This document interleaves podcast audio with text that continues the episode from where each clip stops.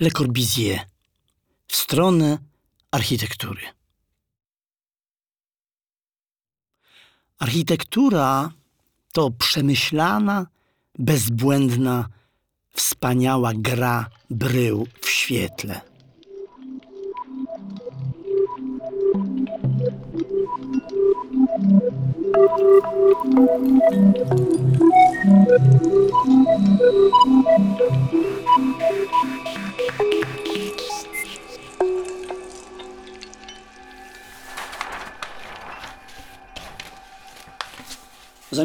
Zamiast kreślić miasta według schematu kwartału z wąskim rowkiem ulic poprowadzonych wśród siedmiopiętrowych kamienic, które ustawione prostopadle do drogi gnieżdżą w sobie cuchnące podwórza, duszne, ciemne nory, wytyczylibyśmy na tej samej powierzchni i przy tej samej gęstości zaludnienia grupy domów wycofanych, oplatające główne aleje. Zamiast podwórzy mieszkania otwierające się z każdej strony na światło i powietrze, wychodzące nie na rachityczne drzewa dzisiejszych bulwarów, lecz na trawniki, place zabaw i bogate ogrody. Szczyty tych grup byłyby regularnymi punktami na długich alejach. Te wycofania stwarzałyby grę światła i cienia sprzyjającą architektonicznej ekspresji.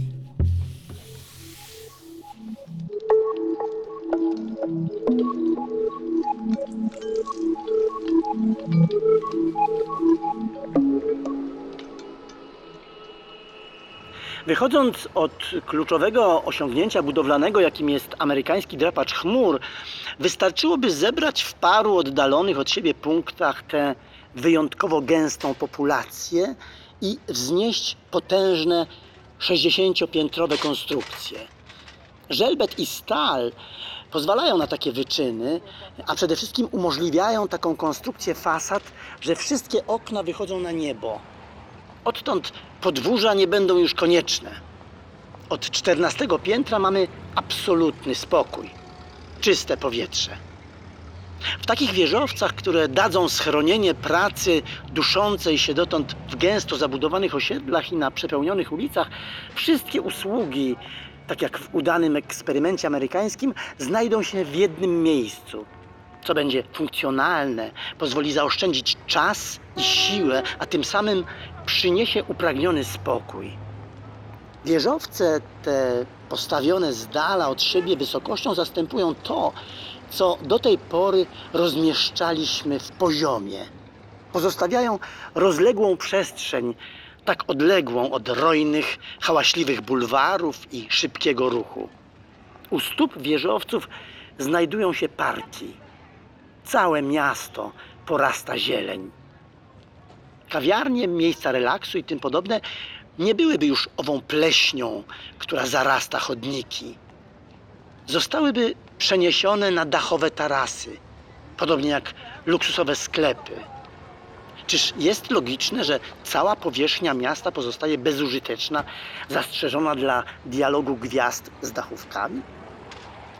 Krótkie kładki przerzucone nad zwykłymi ulicami zapewniałyby komunikację w tych nowych, odzyskanych dzielnicach, przeznaczonych do odpoczynku pośród kwiatów i zieleni.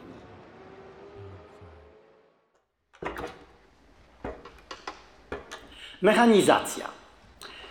Nowe zjawisko w ludzkiej historii. Zrodziła nowego ducha. Każda epoka tworzy architekturę stanowiącą jasny obraz jej systemu myślenia. Wolno sądzić, że wybiła godzina architektury. Grecy, Rzymianie, Złoty Wiek, Pascal Kartezjusz, niesłusznie przywoływani jako obrońcy sztuk dekoracyjnych, potwierdzają nasz osąd, to też stajemy dziś w obliczu architektury. Architektury, która jest wszystkim, tylko nie sztuką dekoracyjną. Służki, lampy i girlandy, wykwintne owale z całującymi się trójkątnymi gołąbkami, buduary wypełnione dyniowatymi poduszkami ze złotego i czarnego aksamitu są tylko nieznośnymi świadkami martwego ducha. Te duszne, rokokowe sanktuaria i jękliwa wiejska głupota to dla nas obraza. Pokochaliśmy świeże powietrze i pełne światło.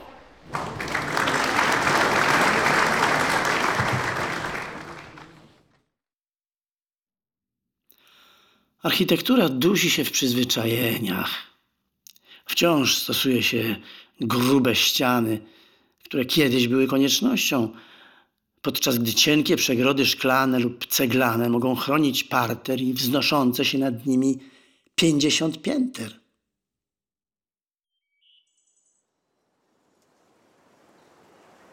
Dom. Schronienie przed upałem, mrozem, deszczem, złodziejami, natrętami. Odbiornik światła i słońca. Kilka pomieszczeń na kuchnię, pracownię i życie intymne. Pokój. Wolna powierzchnia, łóżko do odpoczynku, krzesło do swobodnej pracy, szafki do szybkiego układania wszystkiego in its right place. Ile pomieszczeń? Jedno do gotowania i jedno do jedzenia. Jedno do pracy, jedno do mycia i jedno do spania. Takie są standardy mieszkania. Dlaczego zatem na uroczych okolicznych willach widzimy te bezużyteczne wielkie dachy? Po co tak nieliczne i małe okna? Te wielkie domy z tyloma pokojami zamykanymi na klucz.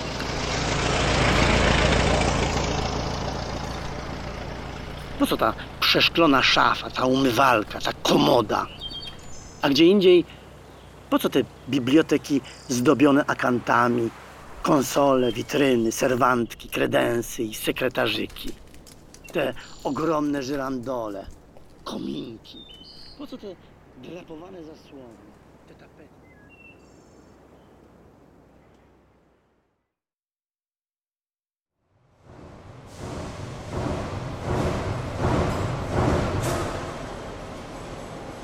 W końcu, wypuściwszy z fabryk tyle dział, samolotów, ciężarówek i wagonów, postawiono pytanie, czy nie można produkować domów?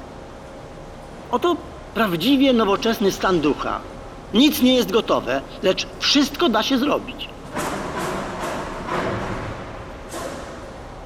W ciągu najbliższych 20 lat przemysł wyprodukuje standardowe materiały podobne do tych w metalurgii.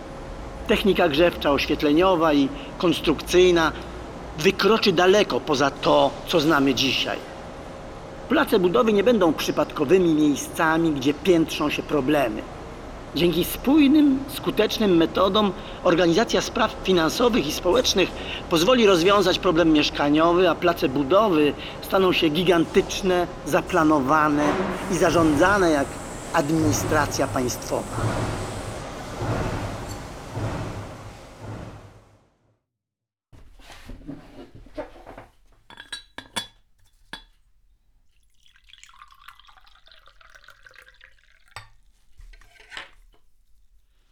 Każdy słusznie marzy o schronieniu i o bezpieczeństwie w swoim mieszkaniu.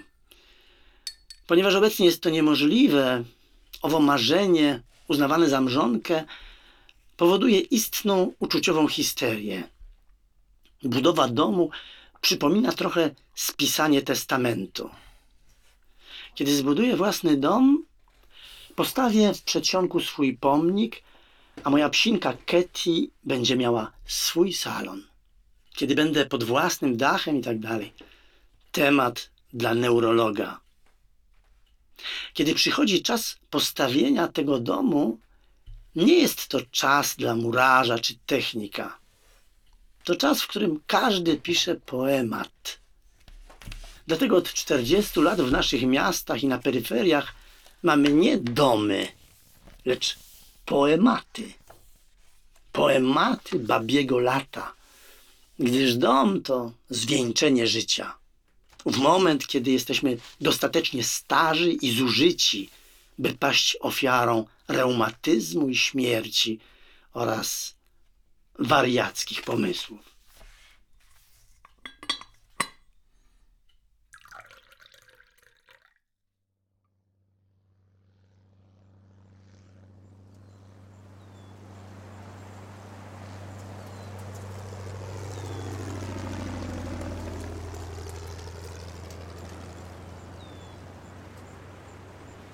Z architektonicznego punktu widzenia bliski jest mi stan ducha wynalazcy samolotów. Nauka płynąca z samolotu nie polega na stworzonych formach, a przede wszystkim w samolocie nie należy dopatrywać się ptaka czy ważki, lecz maszyny latające. Nauka płynąca z samolotu polega na logice, jaka towarzyszyła sformułowaniu problemu i jego rozwiązaniu. Kiedy w naszych czasach stawiamy jakiś problem, musi on zostać rozwiązany. Problem domu nie został jeszcze postawiony. Odczuwamy potrzebę innej architektury, jasnego, oczyszczonego organizmu. Dzisiejsza architektura nie rozwiązuje współczesnego problemu mieszkaniowego i nie odpowiada strukturze rzeczy. Jesteśmy całkiem bezbronni. Nie potrafimy nowocześnie budować. Nie mamy odpowiednich materiałów, systemów konstrukcyjnych, koncepcji mieszkania. Inżynierowie zajmowali się tamami, mostami, transatlantykami, kopalniami, koleją żelazną. Architekci spali.